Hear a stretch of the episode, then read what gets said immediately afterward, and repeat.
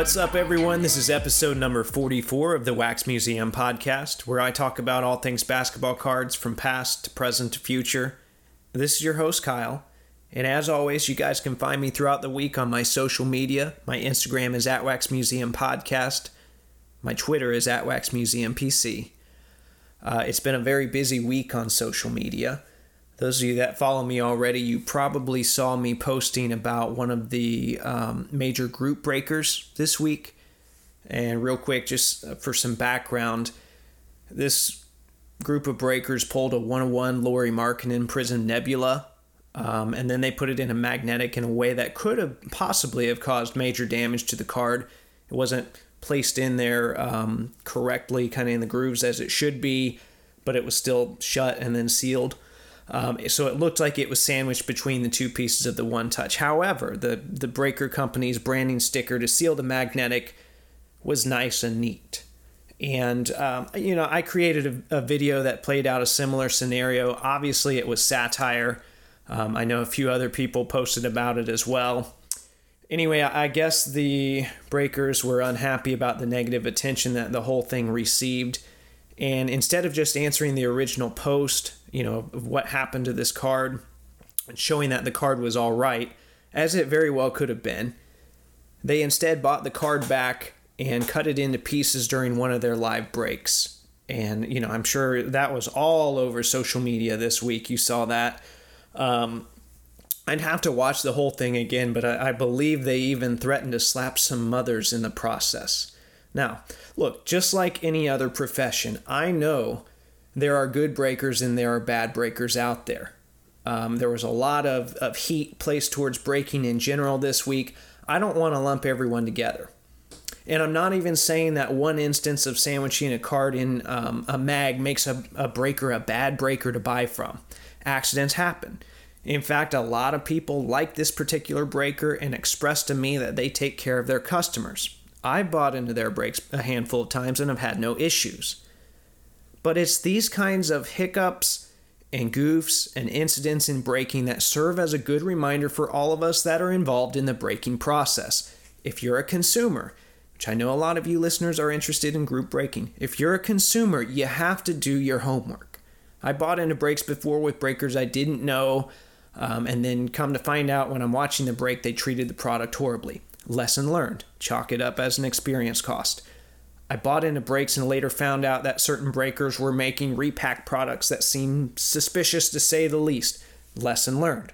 As a buyer, it's my responsibility to examine this stuff for myself ahead of time. If you're a breaker, though, maybe some of you need to slow down and be a little more careful. Um, some of the things I've seen on, on video are incredible. I remember one breaker I used to watch, he had a week where he was constantly playing with a Bursa sac on his elbow. You can't make this stuff up. And for some of you guys, maybe just slow down. Breaking is not a race. Or maybe just turn the TV off for a minute or two and make sure other people's cards are treated properly, whether the customers are part of your normal breaking family or not. Look, you guys are all grown. You can spend your money however you want. But I thought that, you know, this was all worth pointing out. And for the sake of the the Lauri Markkanen collectors out there, I know there are a few of you at least. Um, I'd love to see if Panini would reprint the card or if they could supply some sort of a replacement. That probably requires printing an entire new sheet, and the logistics would be messy, so I doubt it will happen. But if it could, you know, maybe they could put it in the reward store for charity or auction it off for charity. Like I said, I doubt it would happen, but I'd like to see something good come from the whole thing. So who knows? Collectors speak out if that's what you want. Maybe they'll listen. Who knows? All right. Moving on, um, I want to talk about two main topics today. So, first, I want to talk a little bit about an upcoming release called Panini Revolution that's slated to hit shelves on January 17th. If you're a fan of other sports and you're listening today, you might enjoy that segment because it goes all the way back to the Pacific brand in the late 90s. The second topic I want to cover also has implications for multiple sports, and that's Panini's new blockchain initiative. All right, so first things first, let's talk about Panini Revolution. You guys have probably realized by now that I don't preview every basketball product, but I do want to talk a little bit about this one because I think there's a lot of interesting history behind it, and history that predates Panini's current involvement in the basketball card world. So I want to give you all a Revolution background before I preview the product that we're going to see in a couple of weeks. Those of you that are familiar with the current basketball version, you probably know that it was introduced as a standalone basketball set in 2015.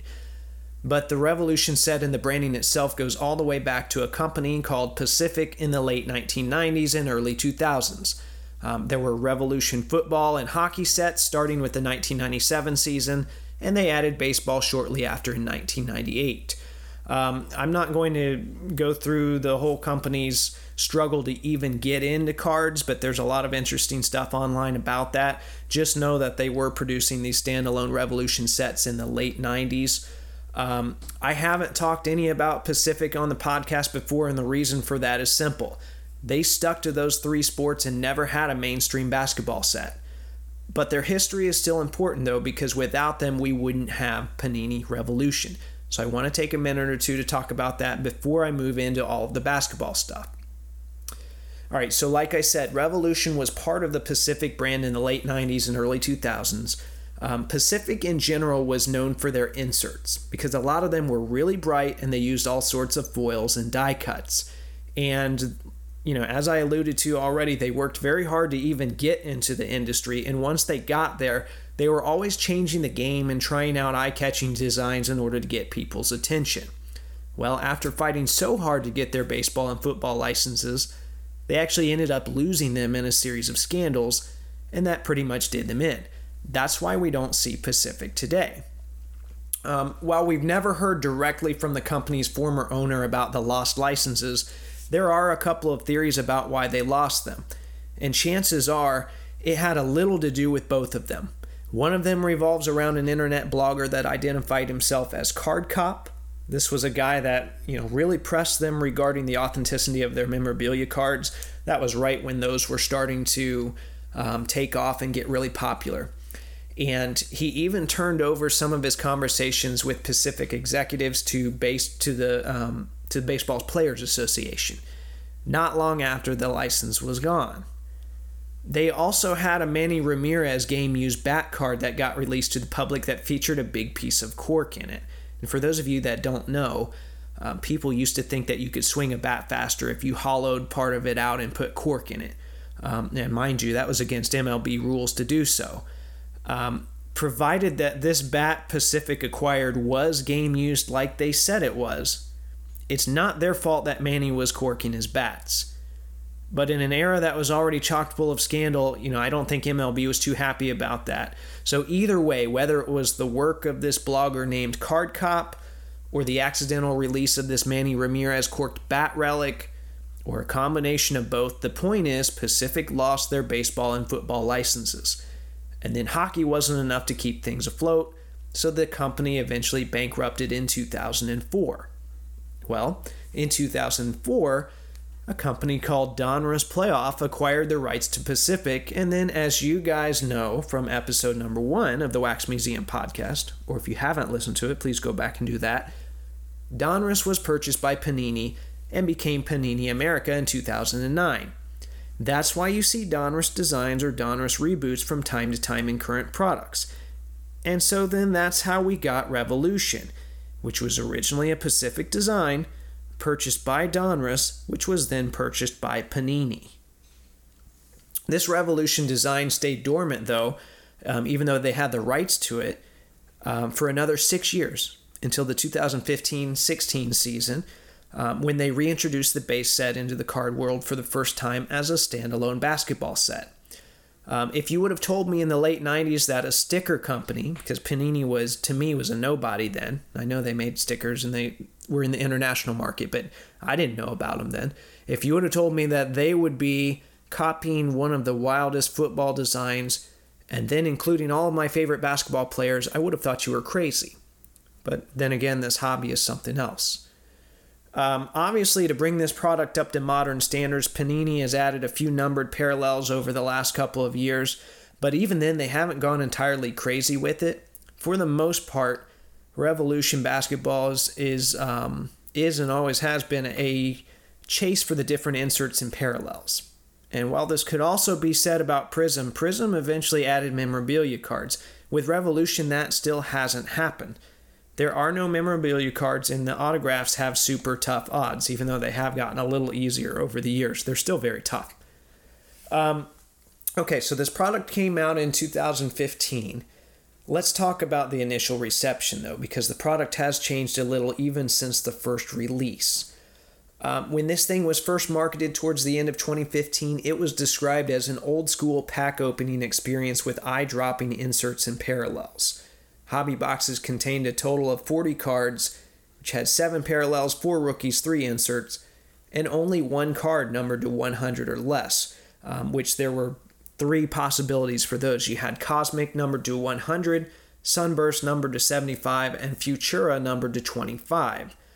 Uh, there were also a series of unnumbered parallel cards, which included the Infinite um, and Nova, which were both 1 in 6 packs, Angular, which were 1 in 12 packs. Um, so none of those were really tough pulls. But then there's Galactic, which you probably heard a lot about since then.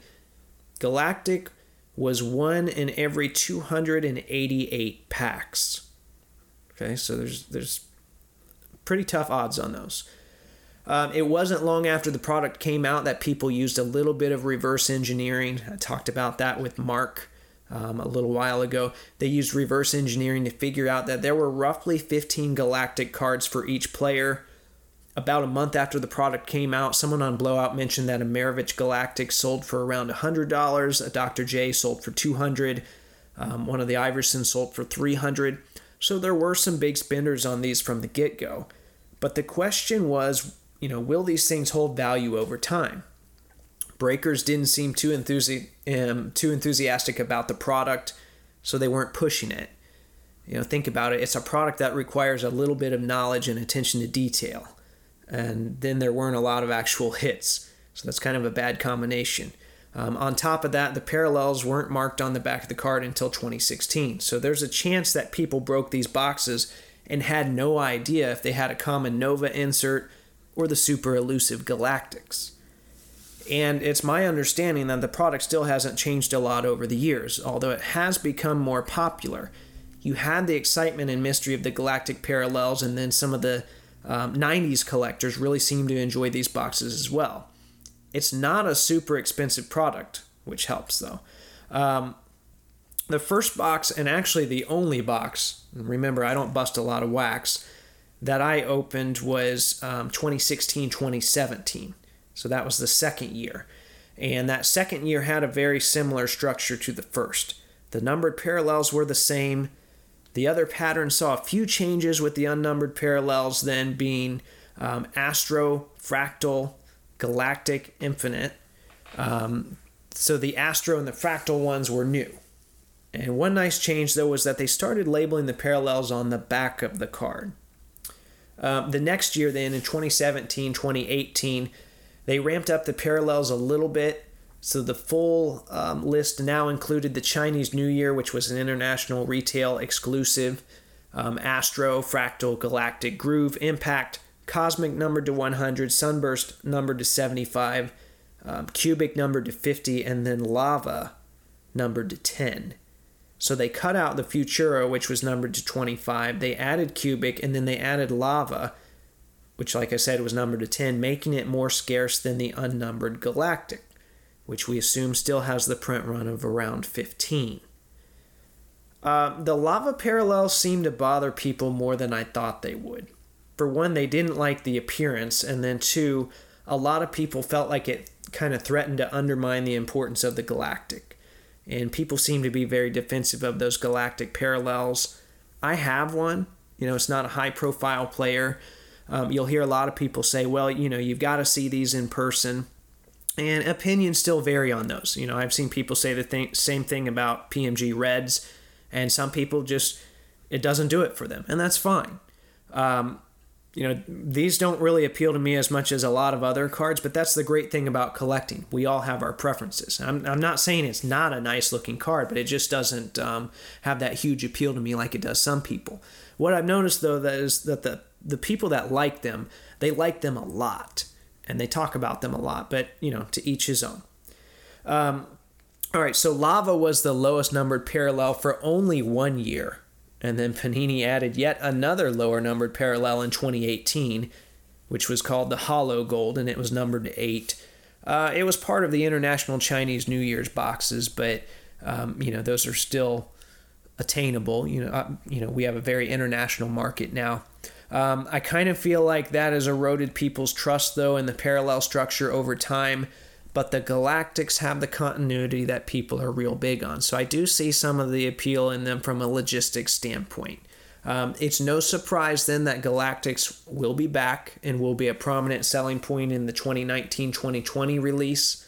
Looking at the sell sheet, we're going to get some of the same stuff we've come to know and love.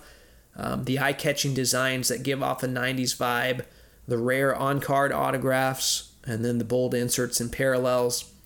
Hobby boxes for this upcoming release are going to have 40 cards each, with four rookies, two inserts, and eight parallels per box. You know, that's nothing new. We're going to have the same numbered parallels with the addition of a higher numbered parallel, which is Impact, which is which is out of 149. So, to the best of my knowledge, they didn't add anything lower. Um, there are one of one autograph parallels, but those were around before. I just didn't mention them. And then the suggested retail price on these is $75. Right now, I'm seeing pre orders more in the $100 range. Hopefully, those go down a little bit. Um, I think it's a fun break, but it can be rough at the $100 level. Anyway, uh, those of you that en- have enjoyed the set in the past, it looks like you'll probably enjoy it again. Those of you that are new to the hobby and want something that's relatively cheap to break, let this product come down a little bit in price, um, and it could be a good option for you as well. You just might want to watch some breaks on video just to get a feel for it and see if it's something that you might like. All right. Uh, moving on to the main segment of the episode about something completely new that Panini is trying. Uh, back on December 19th, the company took quite a few people by surprise when they put out a press release for their new blockchain product called, coincidentally enough, Panini Blockchain. I know that there's nothing wrong with that name, it tells you exactly what it is. I want to take a moment though to read some excerpts from their press release so we can hear straight from them what this new product is all about. All right, it says Panini America announced today that it will introduce the first officially licensed trading cards featuring blockchain technology. The, re- the release of the blockchain trading cards will incorporate Panini's popular National Treasures design and will feature 100 athletes. And then they went on to name a number of them. On the basketball side, it includes players like Kobe, Zion, Steph Curry, and Giannis, just to name a few.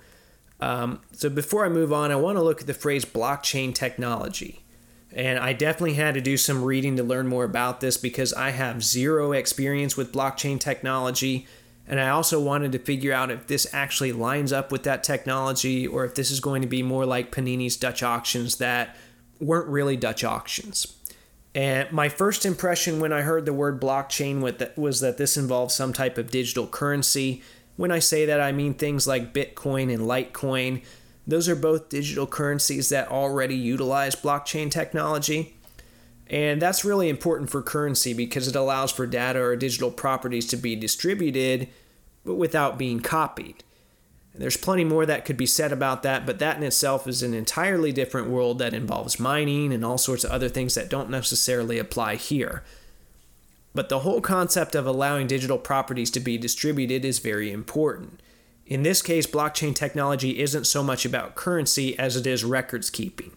The best simple explanation of the technology that I found is that it is a digital ledger stored in a distributed network. And I'll come back to that concept in a little bit as it pertains to cards. I know this might be a little confusing right now, just hang with me. I want to make my way through the rest of this press release first. Okay, so the release continued. Panini's blockchain trading cards will launch in early January 2020 and will be sold in an auction format in US dollars as opposed to a digital currency. 10 new cards will be released each week. The blockchain asset will live on a closed Panini platform where sports fans and collectors can buy, sell, and store their blockchain trading card assets. All right, so right away, that gives us a little insight into the digital storage of the card. Obviously, there has to be more to this, though, or it would be the same thing as their other digital cards, the Panini Dunk program which is so worthless you probably don't even know about it. Um, the next part, though, is what differentiates this from other digital cards, but it also raises a number of questions for me because it says each card is a unique one of one card that not only includes a blockchain digital asset, but will be accompanied by a physical version of the card that includes an autograph of the respective player. In some cases, the physical card also will include a piece of memorabilia. The blockchain asset will be an exact representation of the physical version of the card. Okay, so they're stored digitally, but there's going to be a physical version of each card as well. I'm not sure how that's going to work or how people will have access to that or how they can trade these in a digital marketplace. But I am glad that there are actual physical copies of these. Otherwise, I don't think a picture of a card is very collectible. And I don't think a picture in itself is a valuable commodity. So it wouldn't work for collectors or investors. Okay, and then finally, Panini closed this release by saying, with some cards selling on the secondary market for six figures, and as the popularity of trading cards continues to grow in the global marketplace, the blockchain technology also ensures another level of authentication for Panini's product and high value cards. Um, so they mentioned in there, you know, that this is um, kind of an investment vibe to that. Um, if you want an, another take on this and you know some more thoughts on the financial aspect of this, you might want to listen to um, Drew. He did an interview on uh, "Let Me Get That Potograph." Um, that was a, a pretty good, you know, different perspective because there's a lot of information we don't know. So if you want to hear more on that or hear a different take on that, listen to him. I enjoyed listening to that. I'm going to kind of address um, another side of it today, though. Um, and just like so so going back looking at panini just like some of their other recent initiatives um, you know there wasn't a lot of information. I don't know if that's a result of panini not thinking things through very well or just a failure to communicate what their plan is from the start maybe even both. Um, so in order to talk about their utilization of this technology i'm going to present a couple of different scenarios that i've seen discussed on some of the message boards and social media and my first thought after going through this whole press release is that once again, the concept itself is not bad provided they go about it in the right way. And that's a really, really big if statement because Panini has really messed up a lot of stuff. And a lot of their initiatives haven't gone that well. But I think if it's handled well, this could actually be very good. Now, I don't want to get ahead of myself here, but I think it would be really good for um, National Treasures RPAs. I think it would help us to keep a, a record of these high profile cards. We would have pictures of the patches from the start. We would know who owned them and when, but I'll talk more about this in a little bit. As it currently stands, though, they're only going to use this for 101 ones that they're creating, especially for this program, which I don't really like that idea you know they're creating 100 cards that will be auctioned off directly. When they do that they're essentially doubling the amount of high-end chase cards that help push their product and then they're going to be selling them um, at auction. So what about the people that buy cases and cases of this stuff to chase the big rookie logo man cards? Um, in this instance it would make more sense for them just to buy the card right However, once this thing is up and running, though, I think it could do wonders for record keeping. And for a guy like me, look, I don't, you know, I don't purchase these high dollar investment type cards, but I am trying to help keep record of them for the hobby's sake, and that could be huge. And a lot of this is going to be hypothetical until it actually happens, but someone on Blowout simplified what the process could look like I want to adapt that a little for basketball and share that with you here. So let's say, you know, that they get this program rolling and it is actually functional, which once again, that's a big if. Um, in theory, Panini makes a high end Zion RPA. So then, or they make, you know, 99 of them for National Treasures. Each card in that print run has a unique identification number or a QR code of sorts. A picture of the card and the ID number are both uploaded into an online database ahead of the release. Um, let's say then I buy the card from Panini or I pull it from a box or a pack. Uh, distribution is going to be tricky, so we're going to really skip that part for now. Um, once I acquire the card, though, I verify its authenticity by logging the ID number into their database. This is where I can view where the card came from. Um, in the first case, that would be from Panini. You know, they were the only other owner of the card, but then over time, there will be other owners of this card. Um, I can also see a picture of the exact card, and I can find out about the jersey's provenance if they have that info. If it was game worn, if they you know wanted to tell me what game it came from. Now, let's say I want to sell or trade that card to someone else. That person um, verifies the authenticity of the card by logging the same identification number. Um, they can then see who owned the card last, which in this case would be me. Um, and it would provide us a record of ownership, which is something that um, for some cards already, I've worked very hard to try and piece that together, and there's always missing links.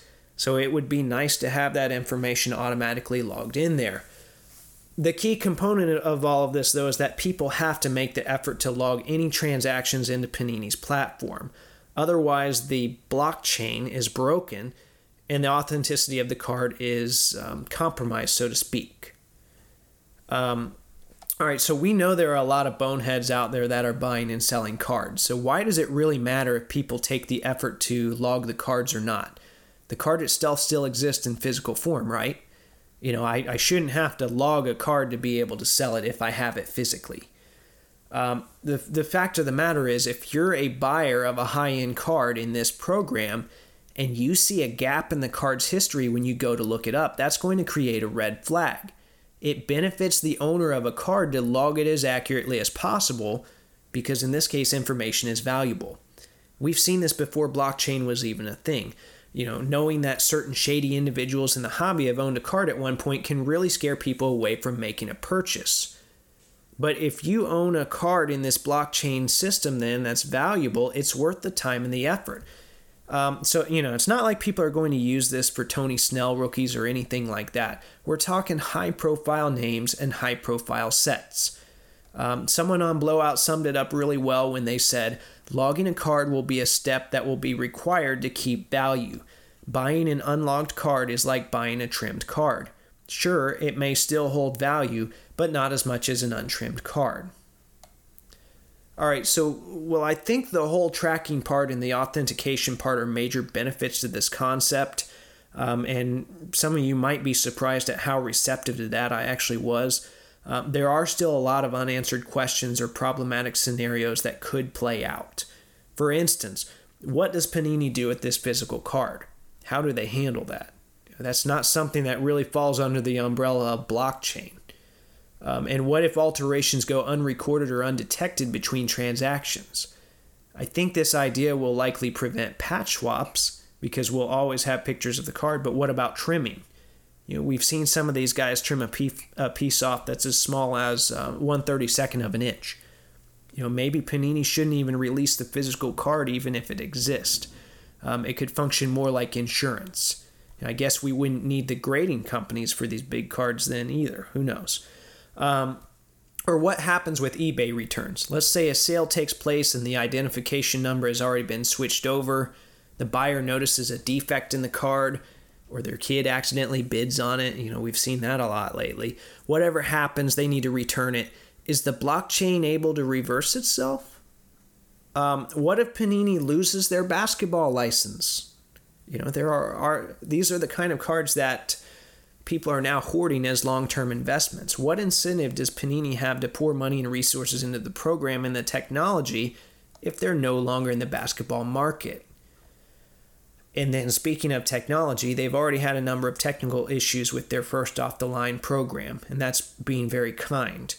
Um, how can we be so sure that this goes any better? Like I said earlier, this is all hypothetical. We don't know exactly how Panini is going to roll this thing out. Um, what we do know is that right now we're sticking with the 100 new 101s my personal take is that this whole 101 thing is simply a way to generate some easy money while also testing out a new idea. I don't think they created this program to sell 101s. Um, the idea could fail and they'll probably still make a lot of money from it up front. But I think in the grand scheme of things, they're hoping that this thing grows and they can use it on all of their high end releases. Um, as a collector, I'm not big on it. But um, if I'm investing in cards, I at least think that this is something that um, could move that portion of the hobby further. Now, are they going to do it right? Probably not. But if it's done well, I think this is something that um, could really take the hobby in a new direction and could prevent a lot of the fraud that we've seen so far, or could at least help to contain it and regulate it some. But who knows? You know, who's regulating Panini? Who knows? Um, I could be wrong. Maybe you guys have some other thoughts about this program. I'd love to hear from you. Do you think blockchain is something that's going to help or hurt the hobby? Is this just a gimmick or is Panini onto something here? What do you think? Let me know on my Instagram, which is at Wax Museum Podcast, or my Twitter, which is at Wax Museum PC. Um, real quick, right before I started recording today, I saw the sad news that former NBA Commissioner David Stern has passed away. Um, love him or hate him, he did quite a bit to advance the game. Even before he was commissioner, he formed the league's first partnership with cable television. You have to figure that our hobby grew proportionally as the game grew and as the game became more popular. You know, think about it. He became NBA commissioner in 1984, and we didn't have a major company manufacturing NBA cards. Yes, I know Jordan and Magic and Bird played a huge role, but Stern was really the guy that figured out the league should market around its stars. So he also played a role in the hobby that we love. Um, additionally, Mr. Stern was featured on several basketball cards if you do want some of his cards in your collection, there were a couple of Star Company cards from 1984. One of them, I think, has Kareem, and the other one has him shaking hands with Red Auerbach. Um, he was a very good signer in the mail after he retired from the NBA. In fact, I asked him to sign the 1986 Fleer checklist for me. I felt like he was the right guy to put on that. Um, he obliged, and, and I'm very thankful. I showed that off on my Instagram this week. I've also talked about my brief in person interaction with him on another episode. I'm really glad I have that story and I was able to share it with you guys. Um, thoughts and prayers go out to his family and anyone else that was affected by his passing.